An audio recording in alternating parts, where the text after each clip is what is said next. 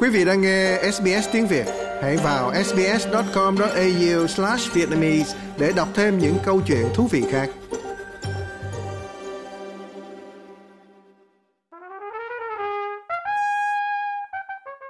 Nhạc sĩ tự do Rebecca Thor đã chơi kèn trumpet từ năm 7 tuổi. Cô ấy đã làm cho nó trông dễ dàng, nhưng nói rằng cuộc sống của một nhạc sĩ thực sự bấp bênh. Cô này cũng giống như nhiều nghệ sĩ khác, phải có một công việc thứ hai trong trường hợp của cô là dạy nhạc. Rất khó để có được cơ hội nhận được công việc được trả lương vì có lẽ nó không đủ. Sự lo lắng cũng chỉ có nghĩa là việc biểu diễn gần như là không thể diễn ra trong một số ngày. Bạn chỉ bị run rẩy hoặc thiếu hơi thở của bạn, vốn là điều rất quan trọng đối với kèn trumpet, thì chỉ cần đi ra ngoài cửa sổ hoặc bạn tách rời khỏi mọi thứ. Sự căng thẳng mà Rebecca trải qua là một nốt nhạc nổi bật trong toàn bộ ngành công nghiệp âm nhạc Vương quốc Anh. Khoảng 6.000 nhạc sĩ đã trả lời một cuộc điều tra dân số cho thấy gần 1 phần 3 hoặc 30% đang trải qua tình trạng sức khỏe tinh thần thấp kém. Ông Joe Hastings là người đứng đầu đường dây hỗ trợ có tên là Music Minds Matters, tạm dịch là quan tâm đến tinh thần của người chơi nhạc. Ông nói rằng gần một nửa các nhạc sĩ chuyên nghiệp kiếm được ít hơn 14.000 bảng Anh mỗi năm, tức là ít hơn 27.000 đô Úc, trong khi một phần tư nói rằng họ có khả năng rời khỏi ngành trong vòng 5 năm. We have a rich and diverse, you know, uh, musical history. We've got Chúng tôi có một lịch sử âm nhạc phong phú và đa dạng. Chúng tôi đạt được những thành tích cao hơn trong những gì chúng tôi sản xuất. Và tôi nghĩ, nếu mọi người đang cân nhắc rời khỏi ngành, điều đó sẽ chỉ làm loạn đi điều đó. Có nghĩa là chúng ta không phải lúc nào cũng có sức mạnh đó trong sự sáng tạo tồn tại ở đây. Trong đó chính phủ Anh cho biết họ đang đầu tư hàng triệu bảng Anh vào các sáng kiến để thúc đẩy âm nhạc cơ sở và giúp các nhạc sĩ thâm nhập vào thị trường quốc tế. Chris Walter từ Công đoàn Nhạc sĩ Anh cho biết anh hy vọng chính phủ sẽ nhận ra âm nhạc mang lại giá trị lớn lao cho đất nước. Tôi sẽ yêu cầu chính phủ xem xét giá trị to lớn của ngành âm nhạc đối với nước Anh và sau đó xem xét cuộc sống của các nhạc sĩ và mức độ thực tế các nhạc sĩ có thể tiếp tục sản xuất âm nhạc tuyệt vời này mà Vương quốc Anh nổi tiếng với mức lương thấp và lối sống bấp bênh như vậy. Đó là một vấn đề nan giải, không chỉ giới hạn ở Vương quốc Anh.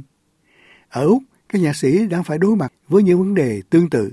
Ông Clive Mueller là giám đốc điều hành tổ chức hành động hỗ trợ, cung cấp cứu trợ khủng hoảng cho những người trong lĩnh vực âm nhạc.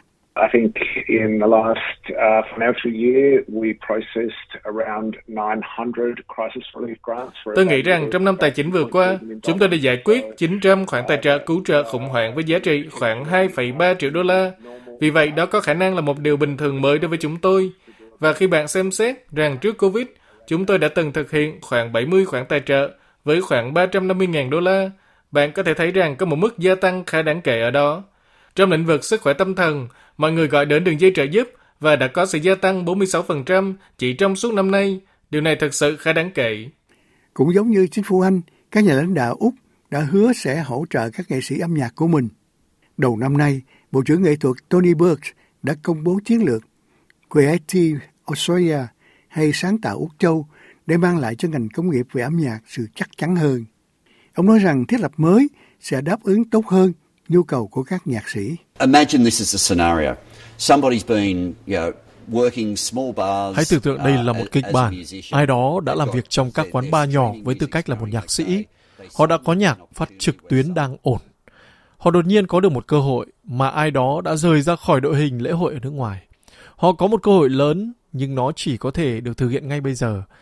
Nếu bạn đến hội đồng Úc cũ và vào thời điểm bạn nhận được câu trả lời, lễ hội đã biến mất và cơ hội đã qua. Bởi vì tổ chức hoạt động rất nhiều, có nghĩa là một thế giới được tài trợ. Bây giờ chúng tôi có Music Australia, dành riêng để hiểu thế giới thương mại khác biệt như thế nào. Đạo luật hỗ trợ cho biết họ hoan nghênh sự ủng hộ của chính phủ.